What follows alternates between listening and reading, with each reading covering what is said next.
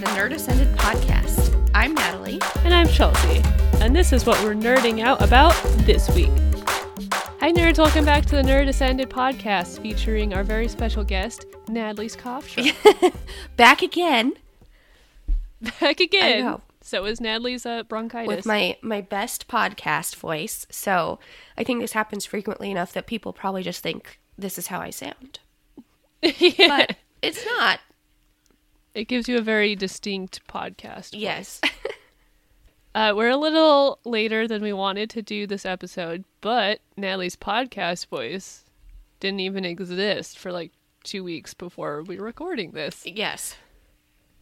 So it's all your fault, Yes. but it's fine. This is actually better than it sounded a week ago. So if you can imagine that. But since it is fully October and spooky season, as the internet has dubbed it now, I guess, which I'm fine with. I just what the kids are doing these days. the youth are calling it spooky season, so it is spooky season. It's all about my good Christian spooky values. Yeah, my good Christian spooky values. uh, there are some spooky things in religion. Yes. That's a different topic. which actually we might get into a little bit later uh, in this podcast a little bit oh yeah, but what two things that cross paths quite frequently are religion and horror movies and themes, yes which is our theme for today. Ooh. Woo! we have a ton of horror movie stuff to talk about. Even though I can't watch a lot of horror movies, which I've talked about, I think, on the pod before. On the pod. on the pod are we real podcasters now because you just referred to it as the pod yeah. on the pod, but we both do find them fascinating. And Natalie watches a lot more than I do. i would say i watch a lot more than i used to but i still i i still have a line that i don't cross and there's certain things i just can't put myself through. But because of that we actually outsourced a lot of content for this episode.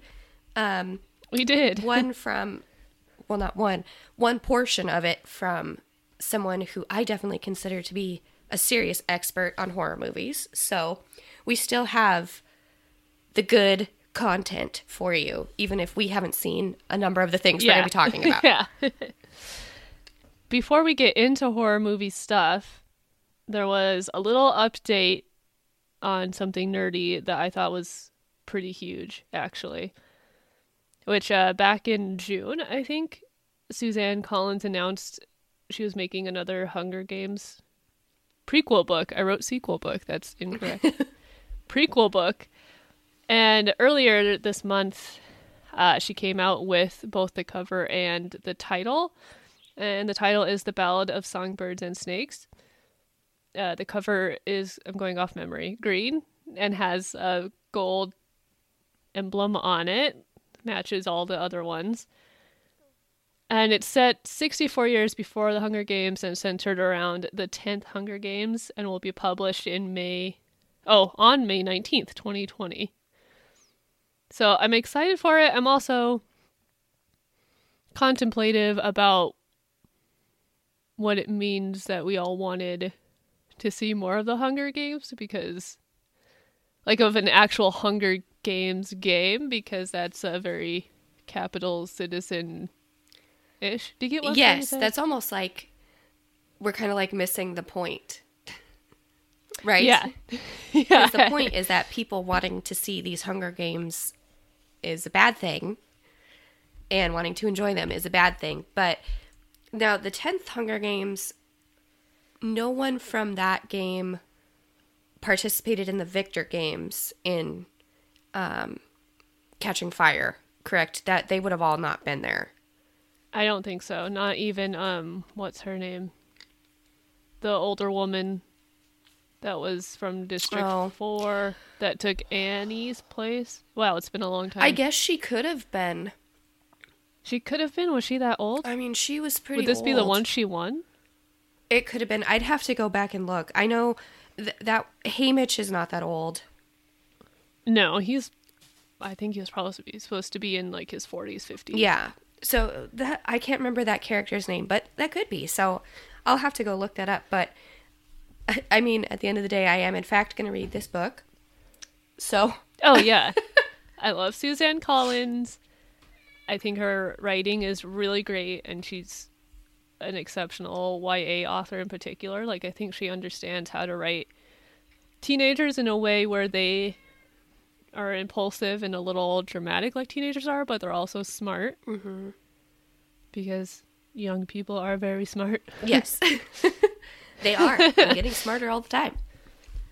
And I'm hopeful that since this is the first book she's written since the original Hunger Games, and I'm hoping this will be kind of like a a jumping point that she'll start writing more books again. Yeah. I don't care if they're Hunger Games focused or not. I just think she's a really good writer and I want to read more of her stuff. Yeah. Cool. Well, looking forward to that. Um, two other quick small updates. We wanted to make a minor correction from the last podcast when we were talking about the alcohol brand that Aaron Paul and Bryan Cranston have created uh, because we were talking about the El Camino movie, which actually, at the time we're recording this, just came out on Netflix yesterday. So we will hopefully be watching it this weekend. But Yeah. the movie is called El Camino. Their liquor brand is not called El Camino, it's actually called Dos Hombres. So Yes. we did want to correct that. And then I think it was the last podcast that I mentioned. Uh, we were talking about Doctor Sleep and the movie version coming out, and how Stephen King did not like Stanley Kubrick's version of The Shining. And I had said something about, I thought, oh, maybe that was just because they made some changes to it, and maybe it was like an ego thing because the movie ended up being a great movie and people loved it, but he changed some of the stuff. Well, I actually did find out specifically what he said about why he didn't like that. And it was kind of in that same vein, and it did have to do with the changes, but it was more that they changed um, the character of Jack Torrance to be more sinister early on. And um, Sorry, DM is being crazy in the DM is participating in the podcast in the background. Yes, he's- he's, he's looking for Doctor Yes, Sleep. he's reenacting The Shining in the window behind me to add to the atmosphere. But um, they changed the character of Jack Torrance to be more sinister and unlikable early on. And in the book, he's kind of a more likable guy to start in some ways.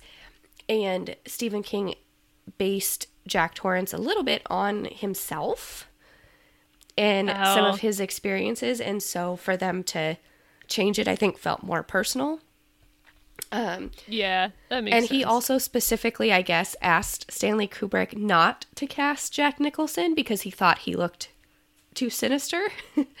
and of course, Jack Nicholson is a huge reason why that movie worked so well for what Stanley Kubrick was trying to do. But I just had to add that I I did find out why my friend Steven did not like that movie in particular, but um, I'm currently reading the novel version of The Shining and I'm about halfway through and then I'm going to watch the movie again. So, and then hopefully read Doctor Sleep before it comes out like in like 3 weeks. So, we're going to try. we're making an effort. yeah, that comes out really soon. Yeah, that makes sense.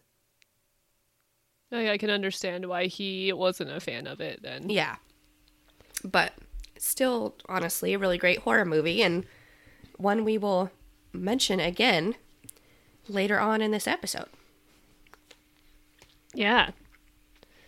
Uh, something I've been doing that's more Halloween related than the Hunger Games has been trying to find these stupid little felt plants at Target. In their Halloween section, uh, they're four dollars each. So there's only three of them, and they're just little succulents that are spooky, like eating little bones and having eyes in the middle of them. Spooky succulents. They're very cute. And I wanted all of them.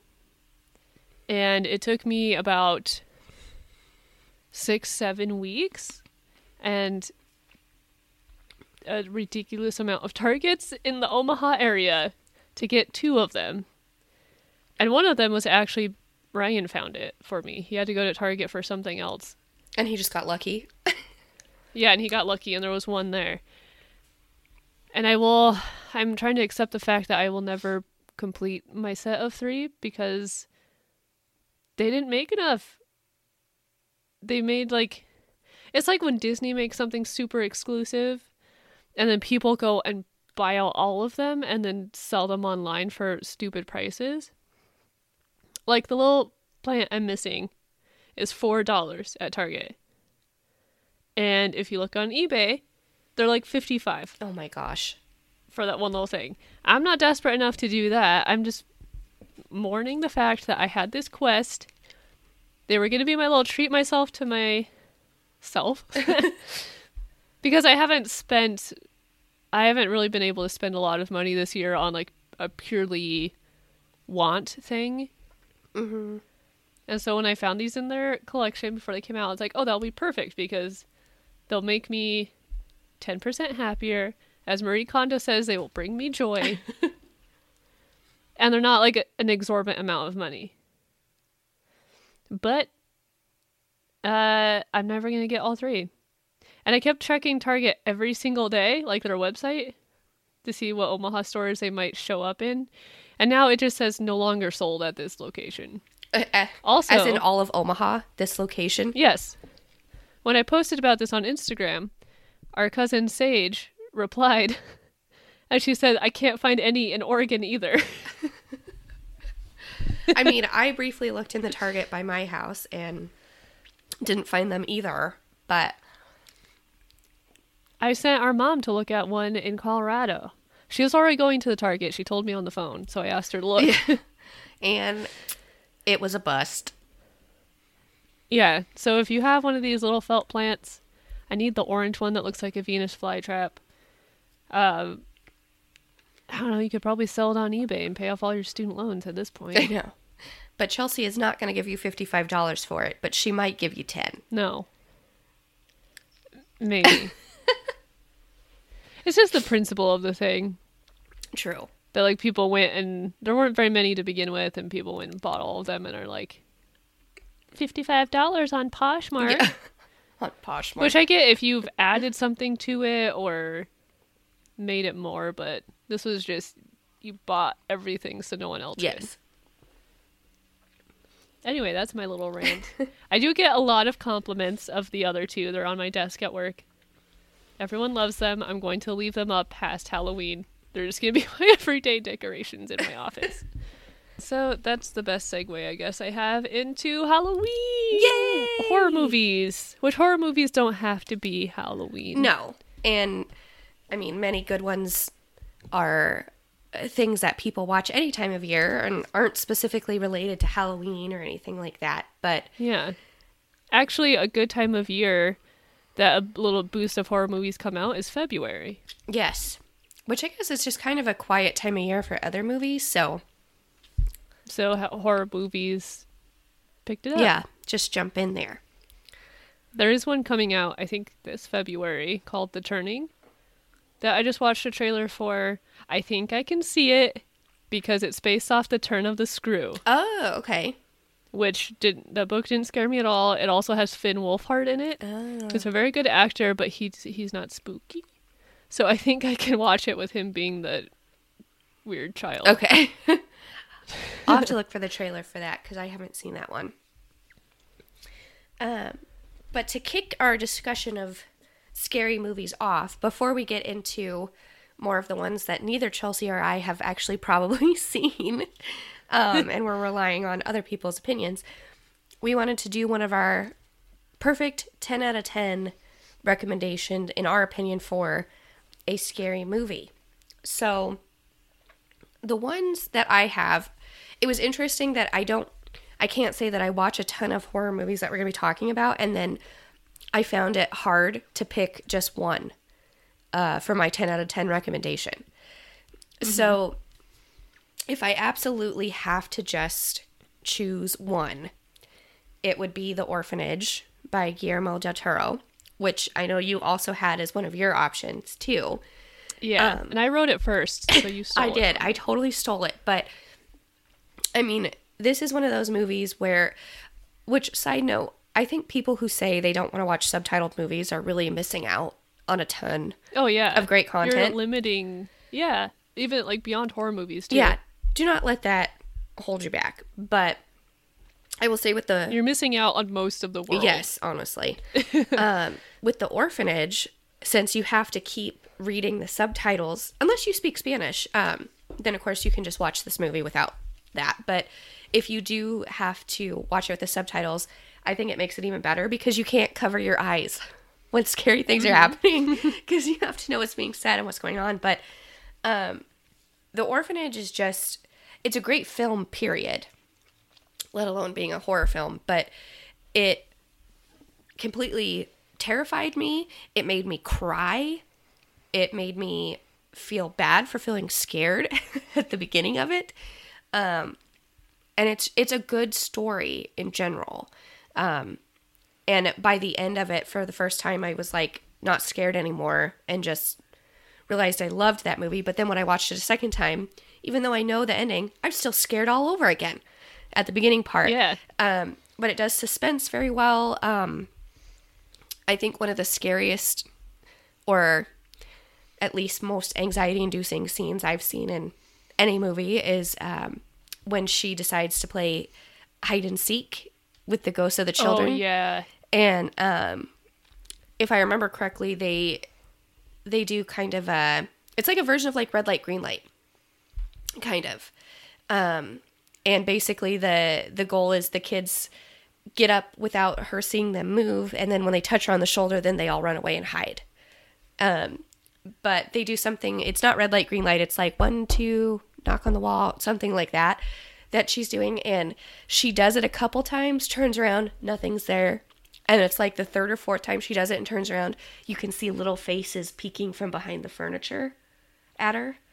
And then Yeah. next time, And she keeps going. Yeah. She doesn't. and then next out. time they're all just closer and closer until someone touches her shoulder, and it's it's just very very well done. And there's just a few scenes in that movie that definitely are burned in my brain. Um, Yeah. Which I think is commendable considering when you think about the children in it, they're not gross or scary to look at. I mean, children in general are scary. honestly, yes, they are. Yeah. There's a reason there's scary children in so many horror movies. But their faces aren't like all messed up and they don't The one kid has the little bag on his head, which is a plot point. Yeah, But it's not like horrifying to look at. yeah, they're not like rotting zombies. He's just wearing a little bag. you know. Yeah. And they don't do like scary things with their faces. and They don't like crawl all creepy or any of that. Yeah. Um, but But it's really scary. yeah, so it's still very scary, but also um, deeply emotional and moving at the end. Oh yeah. So, I mean, all around, it's just a solid 10 out of 10 movie for me. Um, the other two I put as kind of my honorable mentions would be Jordan Peele's Get Out. Um, I know some people who are really into scary movies actually really didn't care for Get Out, but um, I was definitely Oh, I loved Get yeah, Out. I was definitely someone that loved it because I think um, anytime a movie can actually scare me, make me laugh, and then make me think about it for the ensuing week um, was a very successful movie. Um, and I also liked Don't Breathe, which came out a couple years ago. Now, you could probably classify that as a thriller versus a scary quote quote movie. Um, but I think there's a lot of overlap there, and I think that one was a really great twist on the home invasion genre, which is not something I usually like at all. Um, yeah, I don't. So Don't Breathe was actually very good. And then the last one I would have to say it's not a movie, but it's not an ongoing TV show. It's kind of a little capsule thing for me by by itself. Um, was The Haunting of Hill House on Netflix, which I know Chelsea you haven't seen. and I probably will not. Uh, Yes, and I will say it is similar to The Orphanage, though. Actually, legitimately scary many times throughout the show. Deeply emotionally moving, extremely well acted and written. I mean, it's it's just a masterpiece of a little TV show, honestly. So, I will say it's there's definitely some scary imagery in there for sure, and things that are definitely burned into my brain, but um, it is a it is a fantastic TV show. So those are are mine. Uh, mine, the two I wrote down were The Orphanage, uh, which I really should watch again. I haven't seen it for several years. Um, I was actually going to add Get Out, and then I forgot to. I really like Get Out. I know, like you said, a lot of people don't because they don't think it's actually scary. But maybe that's why I like it. Mm-hmm. I mean, you could also like to be blunt. Maybe it's not as scary if you're a white person. Fair, fair point. Um, but I like the the release of tension with obvious humor, and I've never. It was in a w- world where it's hard to make a very unique plot. This was a very very unique plot, yes. And I will and acting in it was very. Good. I will just never forget the scene of him standing out in the yard in the dark and you can tell like something is coming and it's like so anxiety inducing and then the guy that's like the groundskeeper is just like running so all at him Yes. with his arms all straight. yeah and then runs directly at him and then makes a turn he makes that ninety degree Yeah. turn.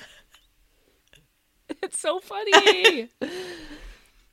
And it also had a very good message. yes well, very like important.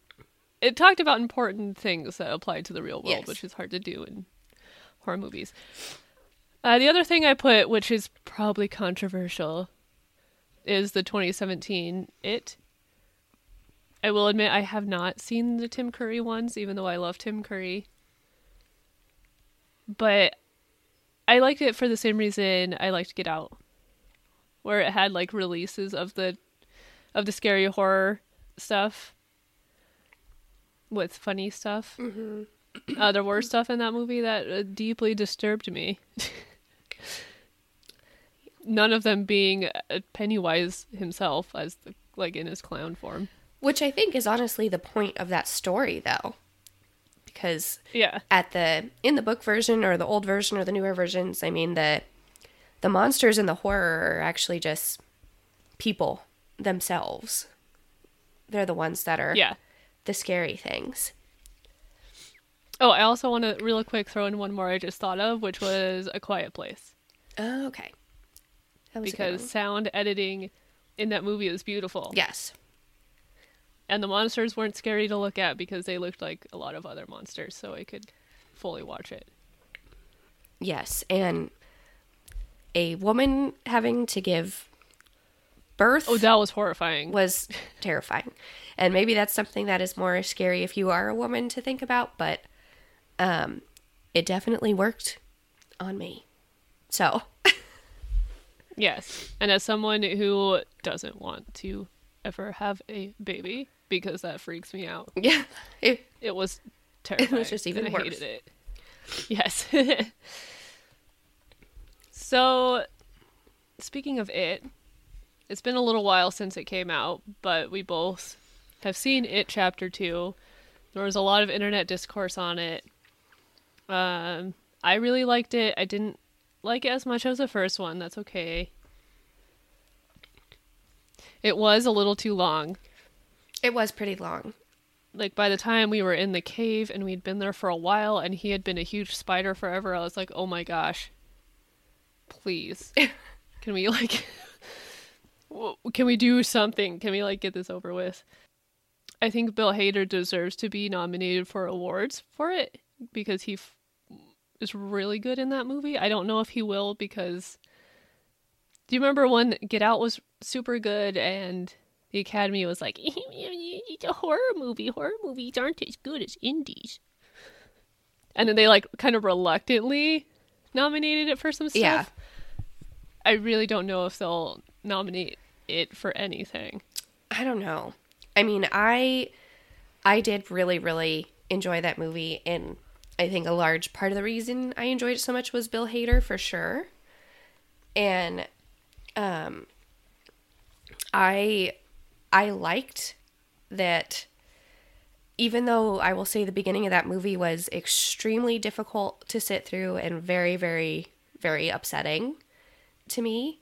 Um I also Yeah. understand why it was included from the book and what they were trying to say and I appreciated that there was a thread ultimately with Bill Hader's character for that. Yeah. Like there was I wish it was a little bit of a stronger thread. yeah. Yeah, I I wish it was a little bit more overt with him too, but um I I mean it, it worked enough that at the end when he was carving his name into the the beam, I did get a little bit choked up. so, Yeah. yeah, so Oh, poor Eddie.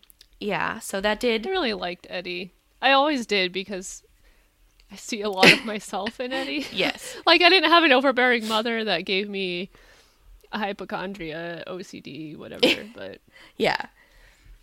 I definitely am a hypochondriac. Yes. And I I really appreciated like when the pharmacist is like, oh Oh, I was gonna say I really appreciated that they referenced with Eddie the gazebos thing from the first Oh, yeah. movie, and when Pennywise Penny was they're like, gazebos. "They're gazebos, Eddie." That actor did very well as well. Yes, um, but all said and done, I was I was pleased with it. Yes, I was pleased with it. Um, I hope Bill Skarsgård gets more roles Mm-hmm. Because he put a lot of him. He put a lot of work into Pennywise, and I think I'm. I remember seeing that like he had to go to therapy. Well, He had to start going to therapy. For, yeah, which I mean, I feel like that maybe should just be standard for people doing super deep character acting roles like that. Just because I can imagine that takes a huge toll on you. Um, yeah. I got to see that movie with um, our cousin Nicole, and she is someone that is definitely a scary movie buff. Not much rattles her, and the stuff that does, I think she just likes it more. For that, she's definitely one of those people that enjoys the scare, enjoys the thrill, enjoys the gore, enjoys all of that. Um, so I saw it chapter two with her, and she'd obviously seen the original and the one from 2017. And she, I will say, loved it. She clapped at the end of the movie. Oh, good. So, uh, for people looking for recommendations for a from someone who's very into scary movies, she wholeheartedly two thumbs up recommended that one. Um, and then we also asked her for her top five scary movies of all time. Now, in hindsight, this seemed like a good question because I know she watches a lot more than we do. She actually has, um, you know, kind of a wealth of background on a lot of them and understands what goes into them. But in hindsight, thinking about it, asking someone who's so into scary movies to narrow it down to five was kind of a hard ask. now that I Yeah, that is a very hard. now that I think about it. So, what Nicole did, because she's amazing, and I think we are going to screen cap this and actually put it up on our Instagram so other people can browse it. She ended up giving us her top five and then some for different decades of horror movies, starting with the 70s. So, we have this amazing list of um, what her recommendations are, what type of movies she likes. Um, so we're gonna go through them, kind of how she has them decade by decade, and uh, she noted up front that she's very partial to creature features, cannibals, and gore. so, so there is a lot of that in there. Um, she also noted that the '80s era of scary movies is definitely her favorite um, because that's what she grew up watching. And she had, um, just growing up then, she had parents that weren't necessarily monitoring what she was watching. So she got to see a lot of these. And she said that she didn't really get nightmares or night terrors from them. And she was really just interested in like the practical effects and the thrill she would get from being scared. So, you know, whereas me, sometimes I get these images burned in my brain and then I can never sleep and they come up five years later. Um, I mean, I have things from when I was like 13. That Yeah. If I think about it while I'm laying in bed at night, I'm like, oh, yeah, that now I can't. that sleep. has not been the, the case for Nicole. She is just she enjoys the thrill um, for all of these. So she kicked things off with the 70s, um, which is probably a good place to start talking about scary movies in general because there are a few well, more than a few movies that came out during this time period that are really like the cornerstones of horror industry films. Yeah, it's kind of like the 70s is really when horror movies started finding their ground. And basing this off uh, articles assessing horror movie timelines that I've read online. And then the 80s is really considered kind of one of the golden eras of horror movies. Mm-hmm. Like the 70s, they were finding their footing, and then the 80s, they'd really gotten into the groove Yes. of good horror movies. And then in the present day, we are remaking and rebooting a lot of these movies. So obviously their popularity just continues to extend. Um, so from this particular era, Nicole had uh, seven movies, six movies on here in general. Um, a couple of these, she has notes of ones that actually legitimately scared her, and that's why she likes them. Um, being Which means I will never watch it. and a, a couple of these I have seen. Um, but being someone who is very into cannibals and gore and all of that, it makes sense that one of her top movies from this era was Texas Chainsaw Massacre. Um, I will say for me, I'm definitely a baby about slasher type movies, except Yeah. for um, Halloween and Nightmare on Elm Street. But um, so Texas Chainsaw Massacre is a little bit above my pay grade. Yeah. But you know, Nicole makes the note in here that what's scarier than a cannibalistic family with a deformed lunatic son? Not much, honestly. yeah. So I mean, that's a very good point. And um, Leatherface is a pretty iconic horror figure. Even if you've never seen Texas Chainsaw, you probably recognize Leatherface. You probably know who he is. Um, and Nicole notes that even the 2003 remake is pretty good in her opinion. Um, and she said in that one, his Leatherface and his family are modernized, proving that you can't trust strangers of a small podunk town, nor should you eat gas station barbecue. Great life advice, no matter what you're talking about, honestly. So, Um, I've unfortunately seen most of the 2003 remake in high school. Was not my choice. Did not want to watch it. Um, yeah, that it's it's too uh, body horror and stuff like that is too much for me. yeah.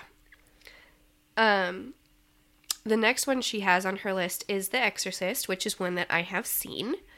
Um, and I have also um, gone through a haunted house based on it at Horror Nights in Hollywood, um, which we did three years ago. And it was, I will say, that was an interesting haunted house experience because when you think about The Exorcist, the a huge portion of the movie takes place in Regan's bedroom. So Yeah.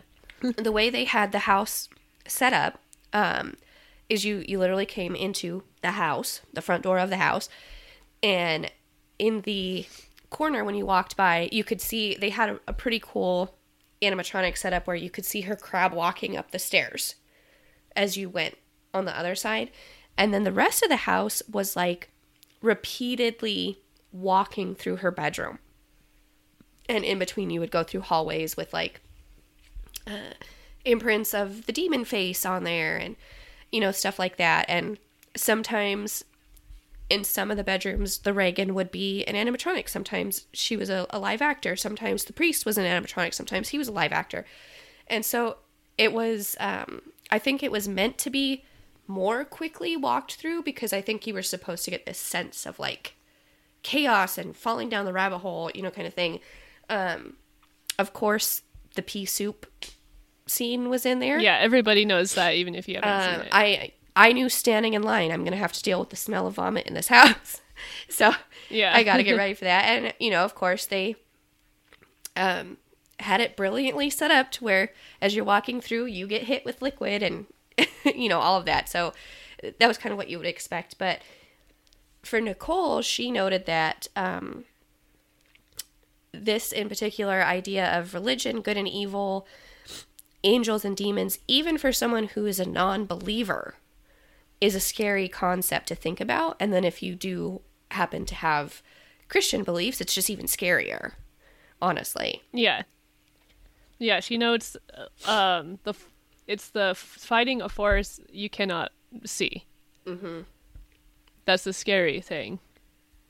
Um, that has nothing to do with how you identify religiously. Yeah. Um, I've seen parts of The Exorcist. I do think it's a very interesting play on the hard good versus hard evil. And I think any possession movie that's come after it will always be compared to it because it's kind of like there might have been other ones I don't know of, but it's kind of like the beginning of demon possession, Yeah. religious-y horror It's movies. the standard for sure yeah, in that. And um, Nicole also said, you know, just like I mentioned about the the haunted house version, um, it's the pea soup scene that probably everybody remembers and is probably forever scarred by.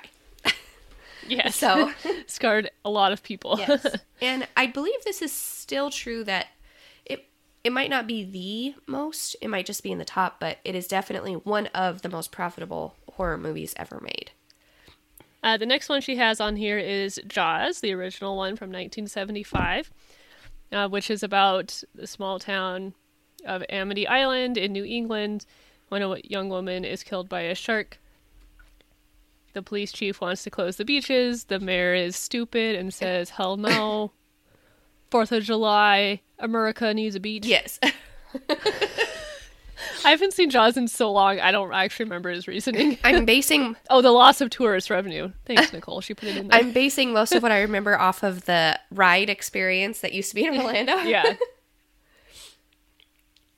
Uh, Nicole's thoughts on it was it's interesting because it gives an animal humanistic behaviors, which is true. Jaws has a personality Mm-hmm. like a human, right? And she thinks it is a scary movie. Yes, this is one that she said actually legitimately scared her, which is is interesting too because a lot of people who really like scary movies um, will say the same thing, and people who don't like scary movies they would be like, uh, "Jaws? Are you scared of Jaws about a shark? Whatever." But it's actually very common I've seen for people really into these type of movies that Jaws legitimately scares them. So Yeah. I mean, Jaws doesn't super scare me. It makes me uncomfortable. I have seen it. But um, Nicole notes this too. It's the ocean is a scary place. yes, And we all know I hate the ocean because I don't know what's in there. So I don't really go in the ocean. So maybe that's why it doesn't yeah, You like the much beach, 'cause I don't go in the scary water. yeah. You like the beach, but you don't want to go in the water. No. Um, the next one she has from this era is, of course, another classic, Halloween, um, which I have seen most of these, and this was definitely the beginning of um, the slasher era, which I like Halloween.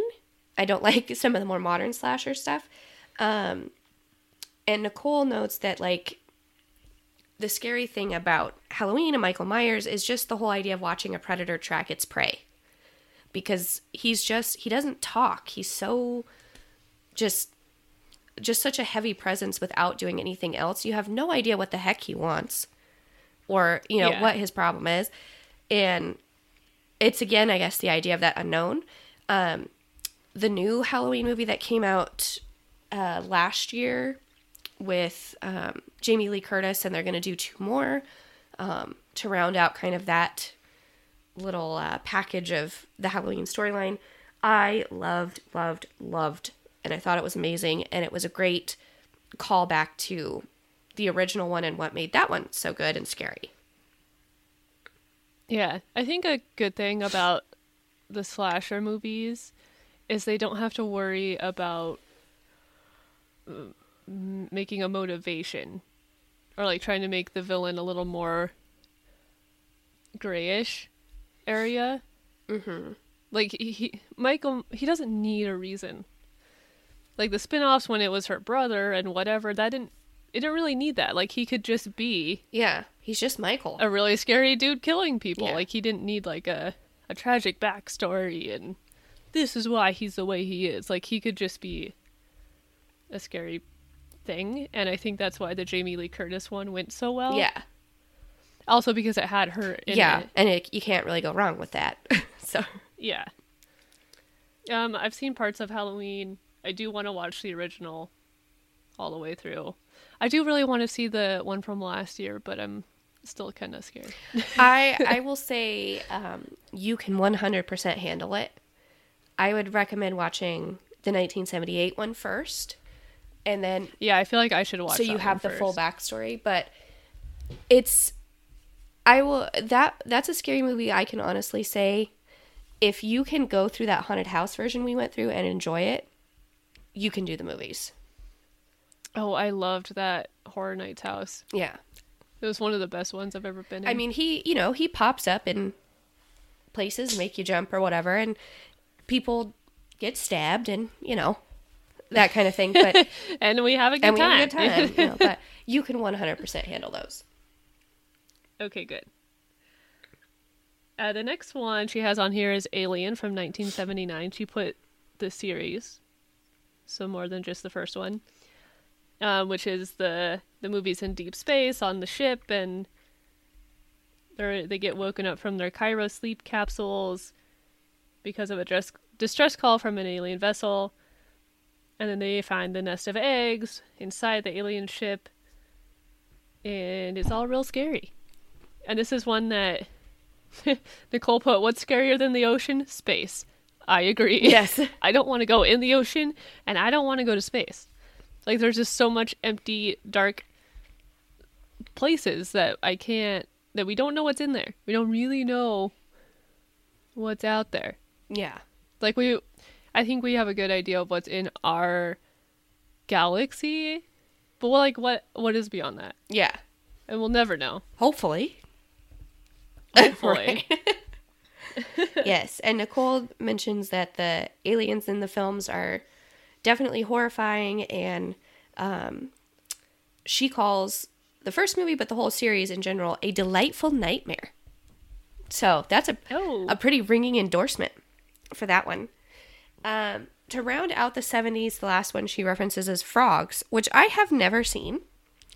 Um, I have not either. I may have to actually watch this though, based on her recommendation, um, because it's about a southern chemical baron, not terribly concerned with the environment, um, and they're uh, based on some issues with pesticides. Local animals are behaving strangely. They know they need to postpone a Fourth of July celebration that's coming up, but they refuse. Um, and Nicole, as she noted at the beginning, really loves creature features. And she said this is uh, involves a rich and rather careless family stuck in a plantation by a swamp and trapped by killer reptiles and amphibians. And says you want nature to win in this one. So Yeah. I know this was made in 1972, but it actually feels like this might be a good movie for our current times and the climate change discussion. So, this is actually one I think I will be seeking out. It seems like a much better version of The Happening. Oh, cheese and Remember crackers. that awful movie? Yes. So you choke on water Yes. about it. Oh, cheese and crackers. yes. Um, the happening is not anywhere on Nicole's list. No, it's not on ours No. either. Um, so her next era that she gets into is the 80s. uh, the first one she has on here is a classic, A Nightmare on Elm Street. Came out in 1984. Uh, it's about Freddy Krueger, played by Robert Englund, which I really love. Robert Englund, he seems like a fantastic, nice, very kind person. Mm-hmm. Which I think a lot of people that play villains are. Yeah. Because I think like it takes a lot of acting and fully putting yourself like completely separate from yourself to play a really good villain sometimes. Um, I've seen Robert Englund a couple times at Rose City Comic Con, and he is just such a nice person. And like, it's so interesting listening to him talk because he will um, he will like name drop a ton of people he knows and worked with, but it never comes across as like, oh, I worked with Wes Craven and I, did-" you know, like it doesn't seem like that at all. It's always just coming from this place of like, he feels to this day so ecstatic that he's had the opportunities he's had. And Yeah. he's just like so blown away by like the people he's got to work with. And at the last time we saw him this year, he was outright referencing names of caterers they had on set and like food he remembered and how great the crew was and all of that. And he's he's just a wonderful person. Um, and he also told a really great story about one of the first times he was in Freddy makeup and he was in he had like a little trailer and he really wanted to take a nap before his next scene but he can't like he's got all this stuff on he can't just like take a nap so he was like in a chair laying back you know in front of like his uh i guess vanity station with the mirror in there and finally managed to fall asleep and someone knocks on his door and was like oh mr englund we need you on set or you know you have to wake up now and he sat up and he said, and I looked in the mirror and there was just this horrifying, decrepit old man. And he said he literally like jumped out of the chair before he realized it was himself. And he said to this day, he will have nightmares with that image. That, Wow, with the image of himself, like he opened his eyes from sleeping. And it was right yes. there. So that really speaks to how impactful and scary Freddy Krueger is for a lot of people. Yeah. Yeah. Uh, Nicole says it might be the first horror movie she watched, or the first one that she can remember. Um, the idea that your dreams are more tied to what happens to you in reality is really scary. The movies are cheesy at moments, and sometimes comical, which is a thing in a lot of horror movies. Like the little little bit of cheese, Yes. like superhero movies. Like, Yeah. Just a little a little lot of times you need a little bit of cheese. Yeah, and I love I love Nicole's final note on this one that there's still something enjoyable about watching teenage kids die, which is really just the horror movie genre in a nutshell. Yes. I have not seen this one uh, because to get like super real, I have a lot of problems with sleep and insomnia and problems with sleeping, and so I have decided. I decided a while ago, like, as much as I might be interested in it and like Robert Englund, it's a hard no that I can't watch movies that are about yeah. So you'll just Sleep. keep that one at a distance.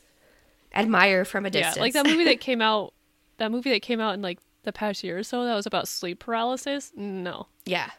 No, thank you. like I don't need, like I have sleep paralysis, like a lot of people, and I don't need it to like give me a scary thing to see in Yeah. sleep paralysis.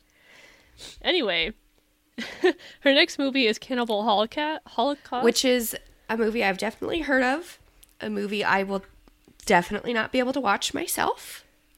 Um, yeah, but I know for people who are huge horror movie buffs, um, there's a lot of historical interest in the impact this movie has had, for one thing, um, because this was kind of all the way back in 1980. This was like the beginning of the found footage uh, genre. Yeah, Um, and was so well done that there was widespread concern this was actually a snuff film and that people had actually been killed on camera. Um, and the director was eventually in the beginning stages of being charged with murder. Um, and whoa, what had happened was he just, if I remember correctly, being someone who understood PR and branding, um, after they filmed the movie and released it, I think he asked the cast to kind of lay low and not be publicly seen. Um, just to give the atmosphere of like, oh, did these people actually get murdered by cannibals on the island? And then it went a little too far. yeah, Um, like he had he got charged with murder, and he had to call the four actors Yes. to come into court Yes, to prove that they were in alive. order to get out of being charged with murder. yes. Um, I will say, you know, given that this is is 1980, it was a different world, but um, I will say I'm pretty sure there were actual animals killed in the making of that movie, which is seriously unfortunate. Um, but obviously there is definitely uh, appreciation for the fact that they went far enough with this film that people tried to charge the director with murder. so, I mean, I can Yeah. I can respect I can respect the hustle, I guess, in that aspect. um, and in 2013, Eli Roth did uh, direct a movie called The Green Inferno, which is a homage, homage, whoa, homage to Cannibal Holocaust. um, which, if you're into this type of film, Nicole recommends that as well. Yeah. I cannot watch No, this one. sorry, Nicole, that one is on my my permanent list of no. Uh, the next one is The Lost Boys, came out in 1987. I was excited that she put this one on there because I have seen The Lost and Boys. And it is a great movie. It is a great movie. Um, I was surprised for a second, and then I realized, oh, it does count as a horror movie, even if it wasn't scary. Uh, Nicole liked it because the vampire is truly a villain. This was pre, um, well, way pre Twilight, and when did Anne Rice start? Uh, well, I'm trying to think of when the film version of Interview with a Vampire came out, but I'm pretty sure. 1996. Yeah, so Lost Boys in in film, Lost Boys was first. Yes. Um, I need to watch it again. It's been a long time. I think it's a great movie. I agree. It's fun. Um, yes, I definitely. Now that she's referenced this on here, I really want to watch this again too. Um, I also appreciate that she notes that it shows vampires how they really are. No sparkles and no floof. Yes. So, um, it is actually Lost Boys is a really great film, um, horror movie or not. It is just a it's a good movie. So, yeah. um, she also lists an American Werewolf in London, which um, I appreciate for being in the horror genre in a space that we don't get a ton of content about, which is werewolves. And I don't know if they're difficult to do correctly or, something, but I don't feel like there's a ton of movies about werewolves. And There's really not. it's, I mean, it's a really cool monster concept, really. yeah. I don't think they get horror movie. Well, they don't get movies a lot in general, but they really don't get horror movies. Yeah. And where They're really they're rarely scary or the villain. Yes, and it's because, and I guess this makes sense, but werewolves often end up either as like anti heroes or straight up the hero because they're so angsty. So angsty. They are very angsty. You know, they're very um, similar to Anne Rice's style of vampire.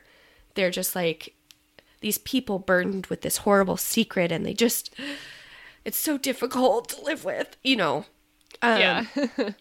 but An American Werewolf in London is a pretty good movie. It is. Um, Nicole says she feels like it has one of the best transformation scenes ever, and uses a lot of very impressive practical effects, um, which is a running theme for her. She definitely appreciates movies with practical effects, um, and I definitely agree because this isn't really a horror movie, but maybe it fits in here. Um, Jurassic Park is known for its practical effects and how well they have stood the test of time because rather than use a CGI dinosaur, they made a freaking T Rex that was functional. Um, so, I mean, practical effects, even in the era of we can make anything out of CGI and a green screen, that's why these movies still are so beloved. yeah, I have not seen an, an American Werewolf in London, but I really want to. I just haven't yet. Yes, so that's probably another one I'll add to my list too. So Nicole is already expanding our horizons. Uh, the next one is Evil Dead, came out in 1981. One of my favorite movies. Uh, probably our dad's favorite movie. Um, it's about Ash, and he goes into the woods with his girlfriend and some pals to spend the night in a cabin. They find an old book. It reawakens the dead when it's read aloud. They release a flood of evil and must fight for their lives. Um, Nicole thinks it's a good mix of horror and gore and comedy. No, I definitely, I definitely really did enjoy the original Evil Dead. Um, I have to say, I maybe even liked Army of Darkness even more. Oh, wait. I made I made them all one in my head for a second. I do like Army of Darkness more. That's part two. Um, yes. but I do, I do like the original Evil Dead. I did not see the um, reboot of Evil Dead that came out, the TV show. which I tragically have not watched yet. Um, Yeah, me and I need to, but I didn't see the remake Oh, of Evil Dead, yeah. which I know Bruce Campbell was involved in. Was he the director? Or was he just a producer? I can't remember. I know he was involved in it, but I know they went a little further with the actual scary.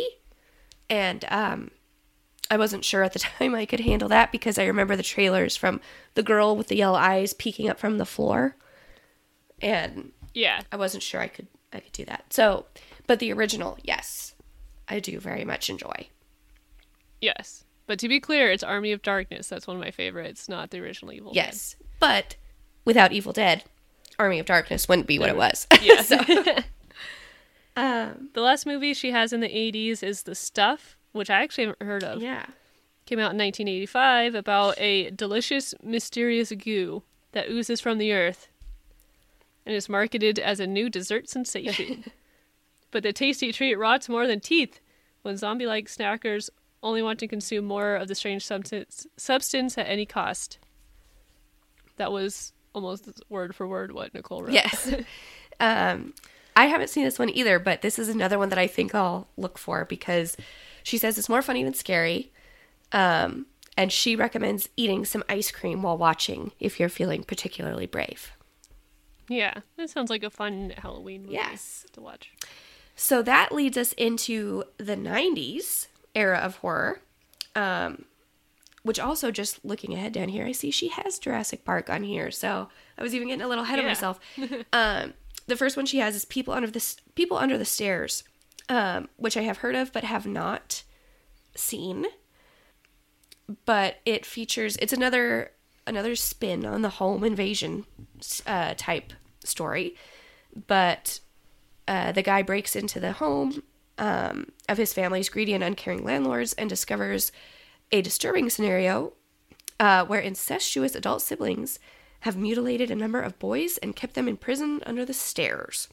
So uh, she says it's definitely 90s, but scary as hell. So, Yes, which uh, she doesn't say that for a lot of things, even on this list. So I don't think I can watch that one. yes. Um, and she says it, it includes the, the scariest mother in cinema history.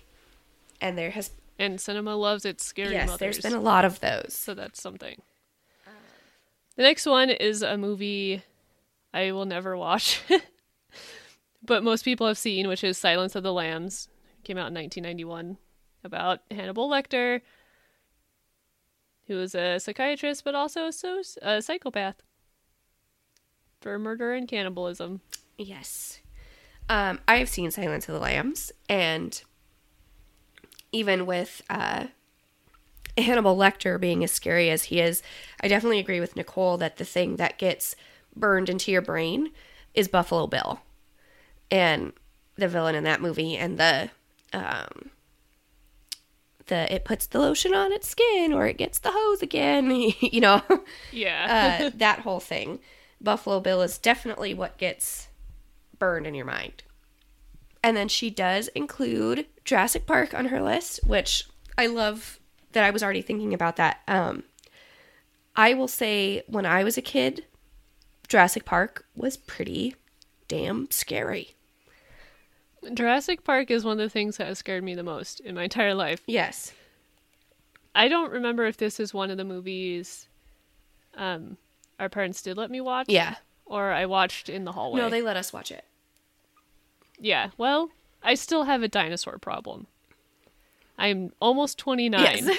And like when we go on the Jurassic Park ride at Universal, I didn't look at that dinosaur till I was like 16 at the end. Like I would duck my head.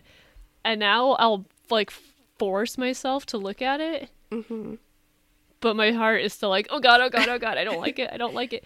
Like the little the thing Universal has now where you can like hang out by the um Velociraptor hmm and it pretends to bite someone. I can never do that. I can't get close to that. I know. thing. And now that they updated that ride for Jurassic World, Oh, and it has there's the two underwater dino. and there's the it? underwater dino, and there's two big dinos screaming at you at the drop. Yes, I have. I've seen a ride through. Yeah. and I'm gonna have to do it someday. and I'm not looking forward to it. but especially seeing it younger um i agree with nicole it definitely made definitely made an impact on me and made me scared of dinosaurs Yes, me too. I still am. Most people grew out of it. I did not. Is it an irrational fear? Maybe. not really i mean i think it's fair to be scared of dinosaurs I mean, a few years ago, weren't they talking about how they found like mammoth, woolly mammoth DNA? And Mm-hmm. some wild people are like, "Oh, we can try and like make this into a woolly I'm mammoth, pretty like sure- a la Jurassic Park." And I was like, "Hell no!" i'm pretty sure Don't. they did in fact get through part of that process That's terrifying. yeah like woolly mammoths aren't a dinosaur, but they're huge. i'm pretty sure they successfully made an embryo Oh, I don't think I want to live in a world Yeah. where we're making very large animals that were extinct and like making them again. Like, isn't that the whole warning of Jurassic Yes. Park and Jurassic World? you were so concerned with if you could you didn't stop to think if you should Yes, listen to Jeff Goldblum. yes jeff goldblum save us I think that quote to myself all the time yeah about much smaller things. it's a but- good one Anyway, the next one she has is Blair Witch Project from 1999, very classic found footage video. I've only seen parts of it. Um, I think I'm open to seeing the whole thing though. Yes, and this is another one um, in the vein of Cannibal Holocaust that at the time I remember people associated with the film really trying to play up that this was actual found footage.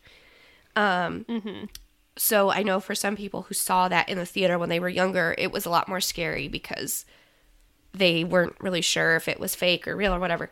Um, Nicole says watching it now doesn't produce the same fear because now you know it's a hoax. You're older, whatever. Um, but she says this would be the kind of the kind of movie that watching it while you're camping in the woods would be fun.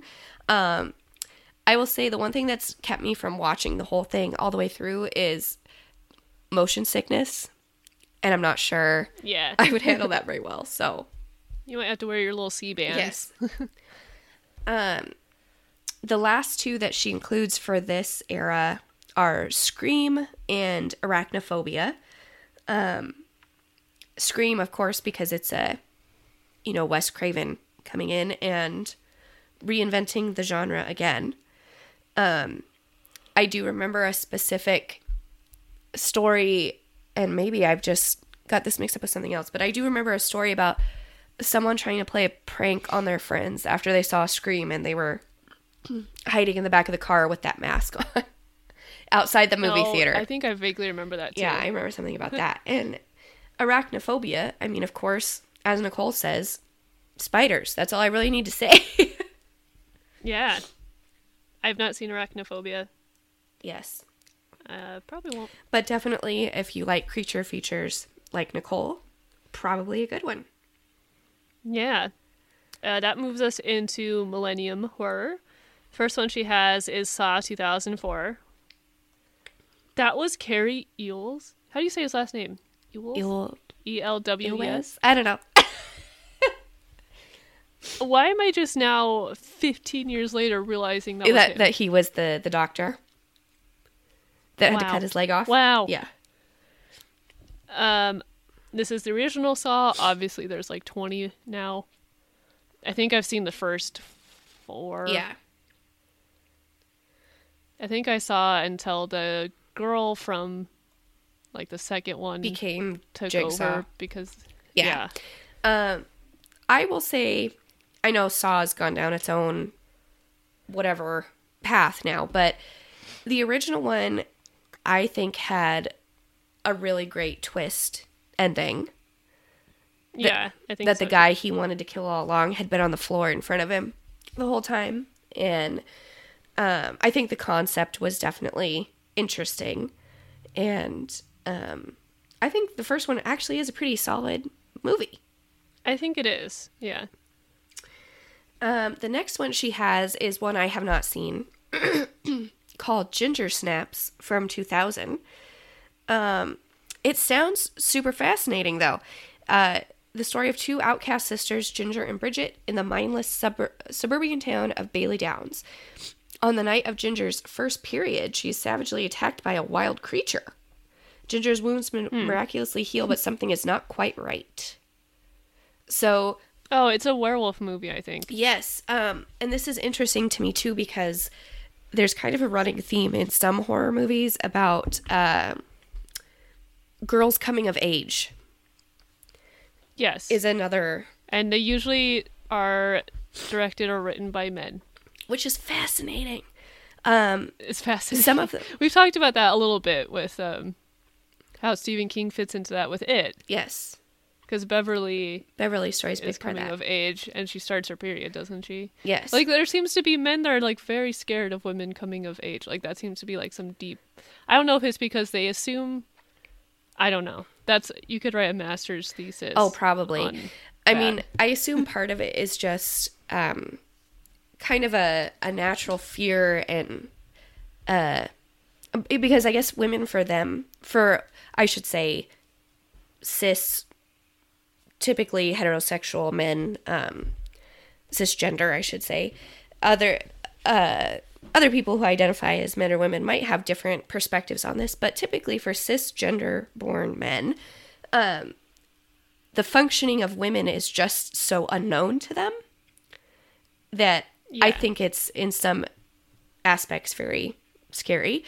Um, and I think for some men, I think they are just afraid of the power that women have. And that probably speaks a lot to the patriarchal society we have.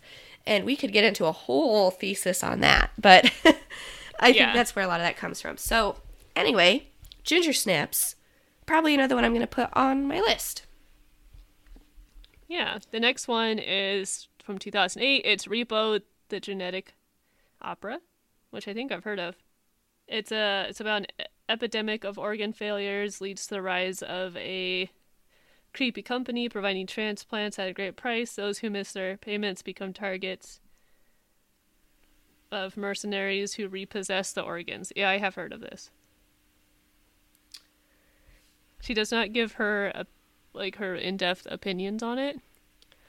But the concept, I haven't seen this one, but I have heard of it. But the concept is very interesting. Yeah, that's very original. I'll have to look into that one more. Uh. The next one is Paranormal Activity, which came out in 2007. Scared the absolute shit out of me. People now are like, most people now are like, mm, it wasn't scary. And I'm like, I, I never watched another Paranormal Activity movie, and I won't. Yeah. I have seen. Because once again, it it messes with the bed Yes. and sleeping in it. Um, I've seen a couple of the other ones, but I will say the first one. What I appreciate about it is they they made that movie on a shoestring budget, Yeah. and it was still like eleven thousand dollars. yeah, it was still effective. It was still scary, and I just really respect what they did with that movie. Yeah, I respect that. Um, the next one she has on her list is a movie that I'm sure is terrifying, and I have refused to see it for that exact reason. Um, which is The Strangers. It's a home invasion movie with. It has Liv Tyler in it, who I'm sure is great, but just the concept of people actually there's there's no thing in the end where you find out that oh they knew so and so and there's this whole conspiracy. Like it just random luck of the draw home invasion. They have no purpose. Like I I can't deal with that. so I have unfortunately seen this movie. I was 23. I was at a Halloween party. I was told, not like a raging house party, like me and all my, uh, we had a girls' Halloween night when I worked at Disney. I was told we were going to watch Hocus Pocus, which I guess we did, but we watched The Strangers first.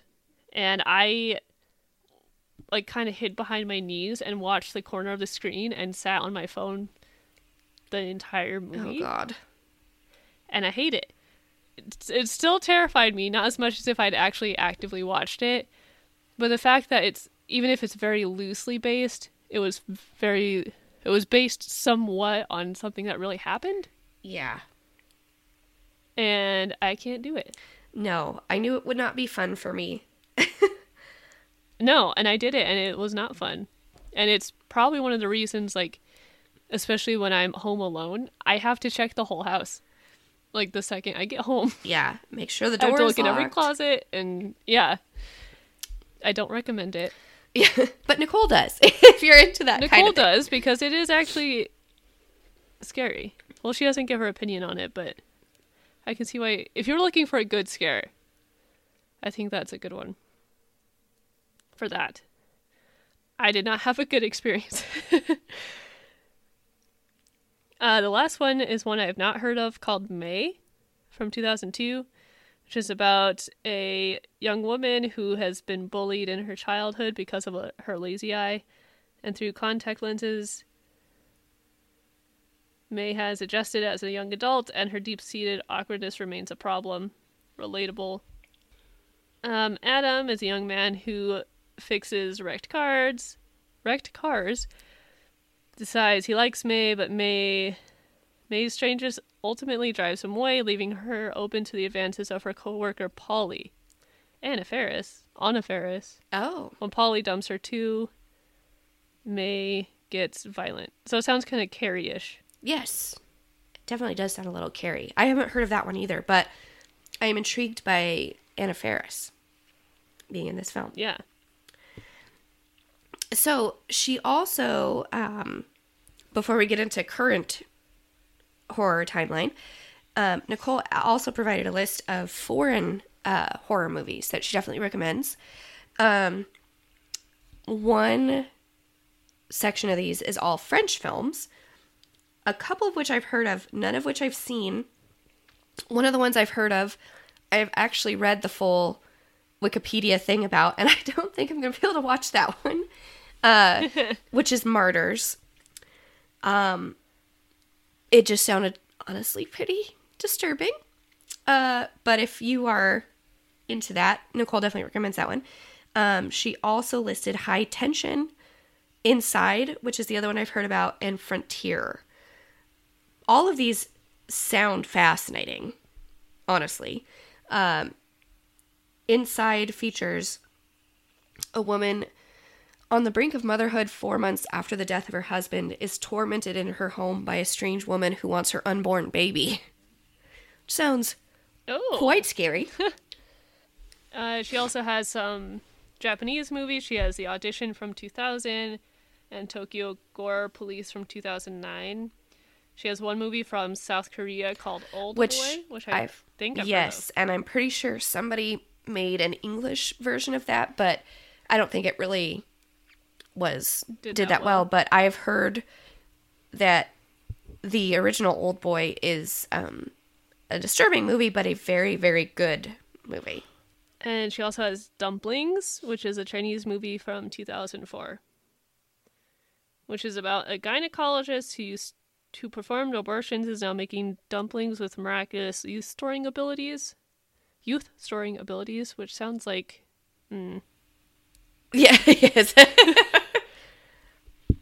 um, but that is again, there's this theme of women's reproduction and women coming of age. yes.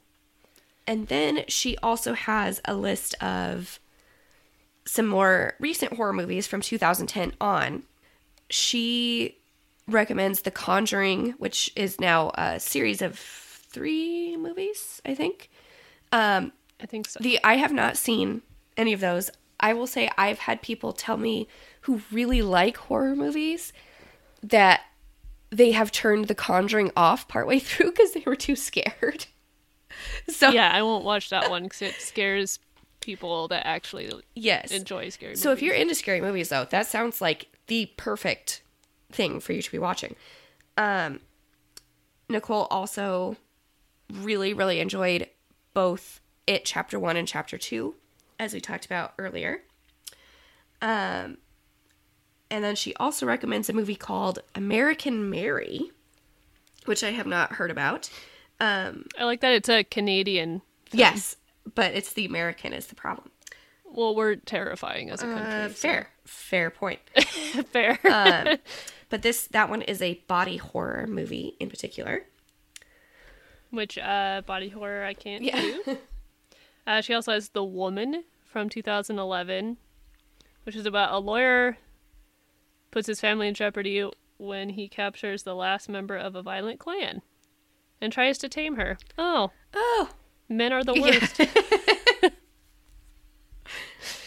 and Excision from 2012, which is about a high school student who wants to go into a career of medicine, goes to extremes to earn the approval of her controlling mother. Again, yep. creepy mothers. And also Creep from 2014, which is about a man who answers an online ad and goes to a stranger's house to film him for the day, and then the man makes weird, bizarre requests that get stranger and stranger, and he wants to make the film for his unborn child. Yes, I've heard of that one. Again, women's reproductive Yes. Um, I've heard of Creep and I haven't watched it yet, but I remember that from a panel I went to at Comic Con where a group that uh, worked with a haunted house here in Portland recommended horror movies, and that was one of the ones they recommended too. So that is Nicole's amazing list of scary movie recommendations. Um, we are definitely going to post that on Instagram too because she just has so much great detail. But as someone who actually likes scary movies, really loves the effects and the work that goes into them, I really, really trust and respect her opinion. So, um, there are definitely things on her list that I know I cannot personally handle. But yes. um, there are even just for me there are things on there that i read that i definitely want to check out that i haven't seen before and a reminder of some that i do know i like We also asked on your Facebook uh, movies that people were legitimately terrified by. And you got a ton of responses. yes and the interesting thing in the responses here was there were some similar threads through what people said a lot of what people responded with were movies that they saw when they were little um or I wouldn't I shouldn't even say little. They could have been teenagers too. But when they were younger, they saw these movies. Yeah, not as an adult. Yes, and they likely also saw them um you know, under a blanket at a sleepover or in a movie theater or, you know, it, in an atmosphere that really played up with that too. So a lot of um what came up were movies that Nicole referenced from the 70s, 80s, and early 90s, things like that.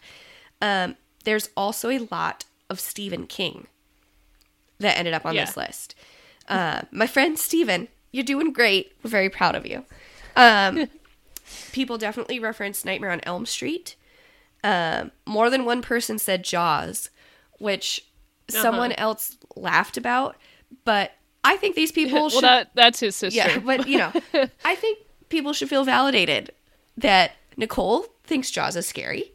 Um, so Yeah. that's entirely fair. Exorcist is on here.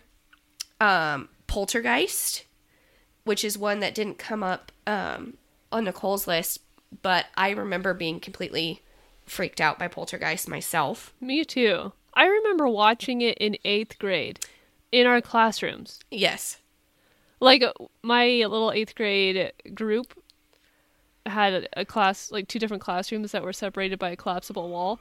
And I remember our teachers taking it down, so our two classrooms were together, and we watched the Poltergeist. Yeah. It's when we were like 14, which I guess the Poltergeist isn't insanely awful. And maybe not incredibly terrifying, but people were very scared. yes. I mean, worm in the tequila. Ugh. No. Ew, ew, that still that still freaks me out. Yes, none of that.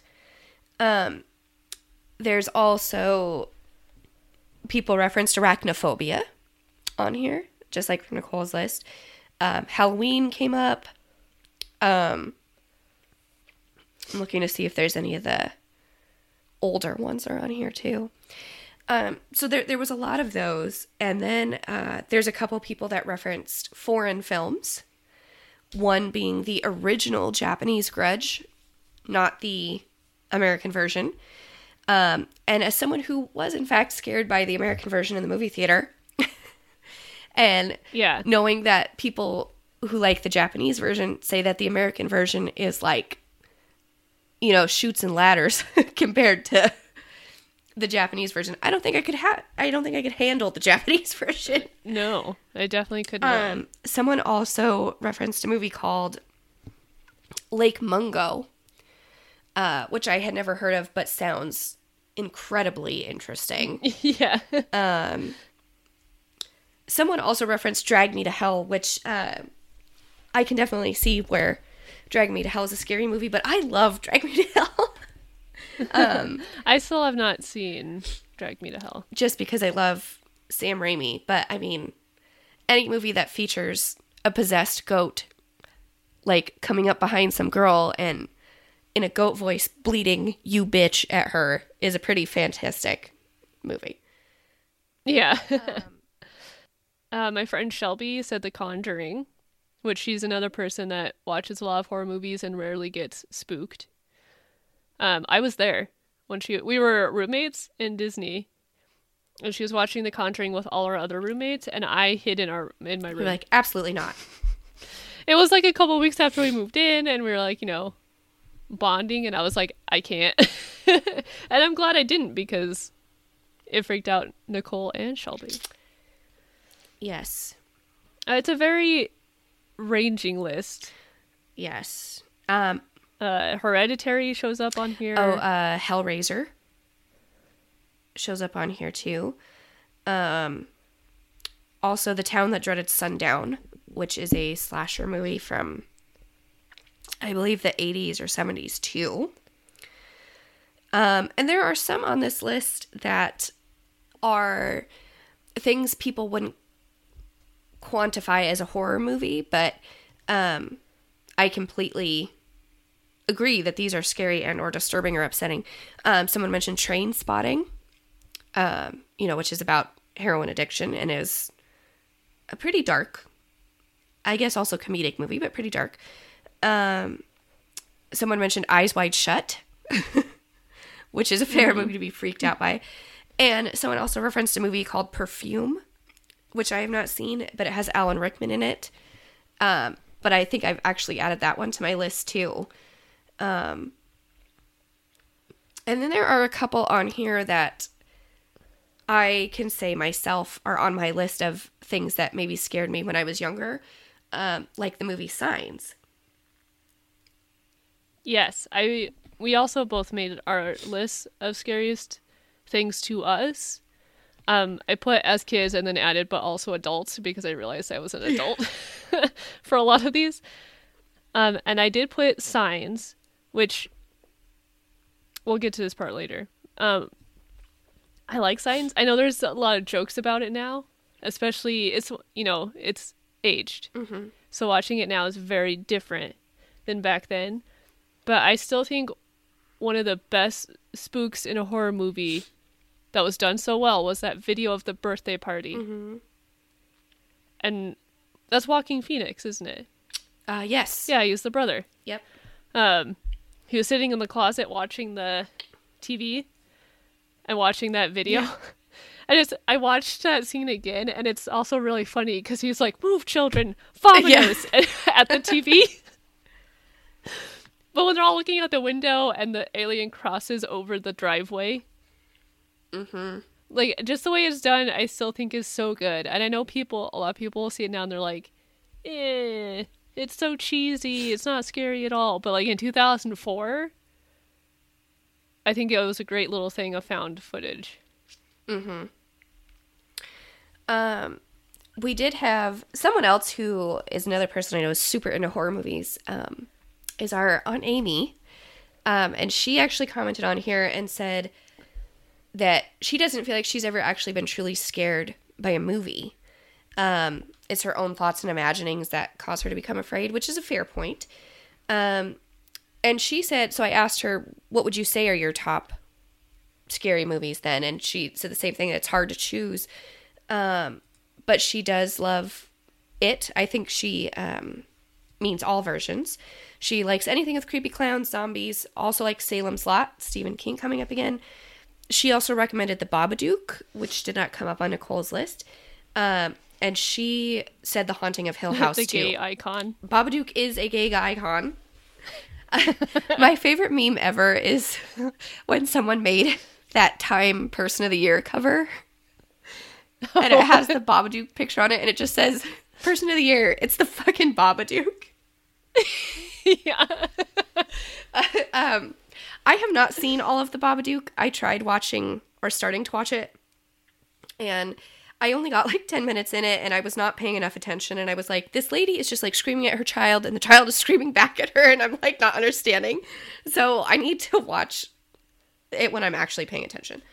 Um, but Amy also noted The Haunting of Hill House, and she said that may be the scariest thing she's ever watched because it reminds her of her own experience with sleep paralysis, which is why I think. Oh, another reason for me Yes. to not watch it. um, so for her, I think maybe it was a little bit more of a cathartic thing, and she enjoyed that. But um, for you, might not be the best thing. yeah.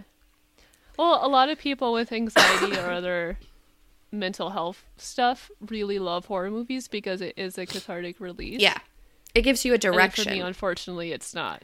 But that is a common thing. Yeah, it gives you a direction for anxiety that you don't have normally day to day, a reason for otherwise. Yeah. And so it gives you a place to funnel it. And that's why I like haunted houses, probably. Yeah, I love haunted houses. Yeah.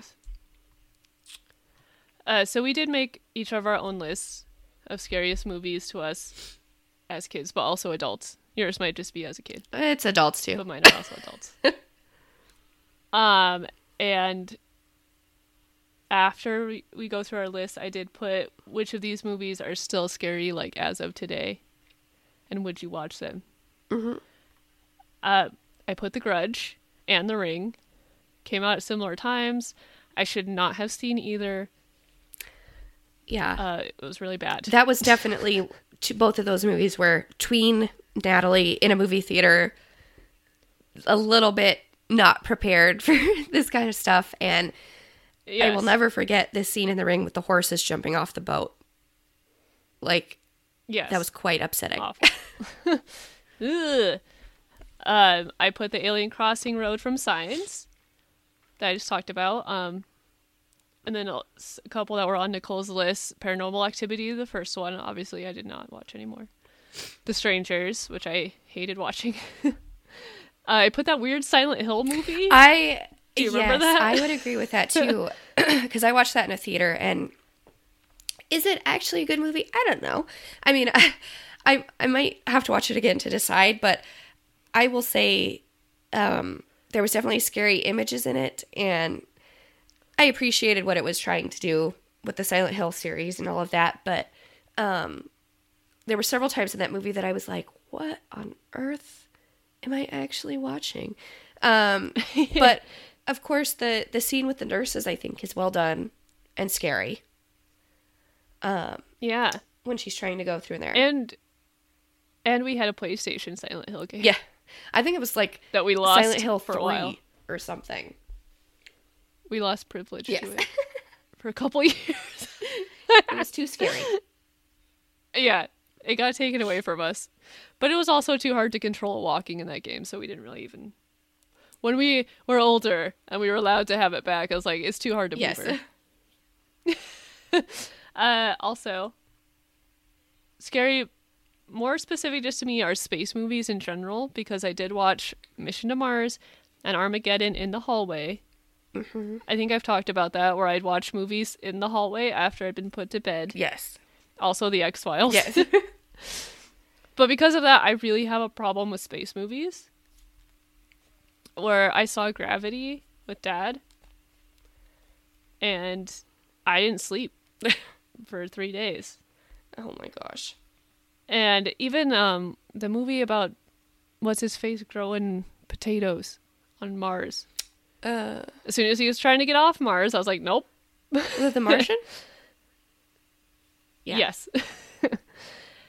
and the final thing I put was the Stay Puft Marshmallow Man.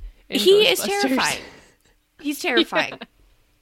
He's terrible. Yes, I 100% agree with that. Um, in addition to the ones you already said, I uh, was completely freaked out by Gremlins when I was little. movie terrified me. Um, I think I actually enjoy those movies now, but definitely scared me. Yeah. Um, anything with the Crypt Keeper and Tales from the Crypt used to scare the crap out of me. Um, but that's another thing that now I'm like, yes, we can watch Tales from the Crypt on Halloween. This is perfect. I love it. Um, I was also completely freaked out when I was little by Chucky. Um, I didn't see the new Child's Play film, um, but I feel like that's a series I could actually appreciate now and appreciate the humor and things like that. But uh, I was definitely completely, completely freaked out by like the 15 minutes I saw of the original Child's Play one time. Um, I was also, as a little kid, freaked out by the Terminator. and I mean, maybe that concept freaks me out now for a different reason. Uh, but I specifically remember the scene where like the semi he was driving blows up and he walks out of the fire and he's now the full robot because, you know, his outside got burned off or whatever. Freaked me out completely. So, Yeah. and now, obviously, now I like those movies and feel differently. But um, the next ones, I was a little bit older. Uh, but the first two, I was still, you know, like tween age when I saw them. I remember seeing What Lies Beneath with Harrison Ford in it in the movie theater and the lady in the bathtub and being completely freaked out by that. Um, and 13 Ghosts, which I think I would probably just find funny now. Uh, Yeah. But definitely freaked me out when I was little. And then this movie I saw, I mean, I felt like I was a kid still because I was like 22, but it was The Last Exorcism. And I saw it in a movie theater. And I, oh yeah, I forgot about that. Movie. I will say, if that movie had shaved off the last 10 minutes, where it really was like, oh, really is a cult. She really is pregnant with the Antichrist or whatever, which is just so cliche to me. I actually would say that was a pretty solid movie and had a lot to do with uh, how how we deal with trauma and all kinds of interesting stuff. But the one thing that will forever be burned into my brain, unfortunately, I hate that I saw this, was a scene where, because it's a found footage film, where the camera turns on at one point and it's pointing down at the possessed main character's feet, where you can see she's broken out of the shackles that she was tied to the bed with. And you're like, oh, great. She's awake and she's got the camera. And she proceeds to go out to the barn and use the camera, which you're seeing from that perspective, to kill her cat. Oh yeah, I remember you telling me about that. Yes. I never saw that movie and I never will. But yes. I'm haunted by just you telling me about it. Yes. And like and you didn't like go into like extreme detail, just like enough. It's uh yeah. To this day, maybe one of the single things that has disturbed me the most. so, I will not be seeing that movie again. no. I I don't like exorcism possession Yes. stuff. I think the last one I saw that had anything to do with that was The Exorcism of Emily Rose, Oh, that's the one when which I know is not a good exorcism movie, but that's the one when she ate the paint off the wall, right? Yeah, and it, like half of it was in the courtroom. Yes. Uh, I guess I didn't say through mine what I would watch again. Uh, The Grudge and The Ring, no. Not happening. Signs, yes. I I just watched that scene again on YouTube and it still gave me a little Yeah. chill, but like in a good way. That I was like, ooh, that was just That was so, so it was like such a good Yeah. yeah. It was just so good. Um, especially with Joaquin Phoenix yelling "Vominos" at it. Yes. Uh, Paranormal Activity, no. the Strangers, no. Absolutely not. Silent Hill, probably. Yes. At I think I'd watch that one, one in the afternoon. Yeah. Uh, Mission to Mars, Armageddon. Maybe Armageddon if I was in a room and someone is like, please, I want to watch it. It's my favorite movie. uh, Mission to Mars, no, because that guy takes off his helmet in space, and that's one of the things that freaks me out the most. That also happened in Gravity. Oh God. Her partner was outside and he got hit in the face with a space rock and broke his helmet. Oh my gosh.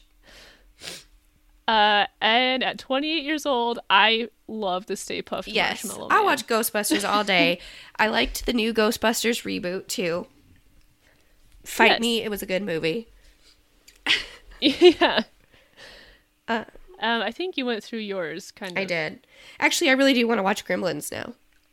Um, I like Gremlins. yes. It did freak me out a little bit as a kid. Yes. Not as bad as other things, but I'll I, watch know, I was like, don't be mean to Gizmo. I'm so upset. but I feel like I have quite the list of movies to watch for the remaining two weeks of October now. Yeah, I might watch The American Werewolf in London and uh, the stuff. Oh, yes, the stuff.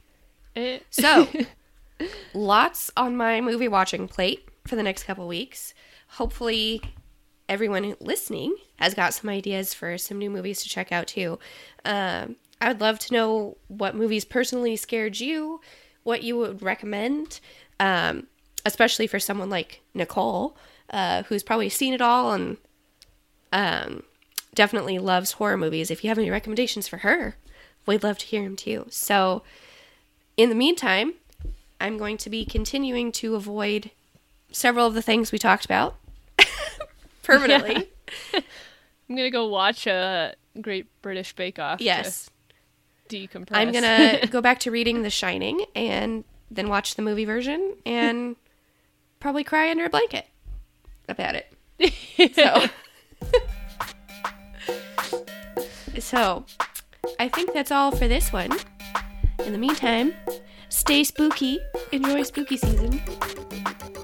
Happy spooky season! Woo! Bye, Bye nerds! nerds. Why am I saluting? Our intro and outro music is courtesy of Sneaky Creepy on Yummy Sound. You can find us on Twitter and Instagram at Nerd Ascended. You can also email us at nerdascendedpodcast at gmail.com.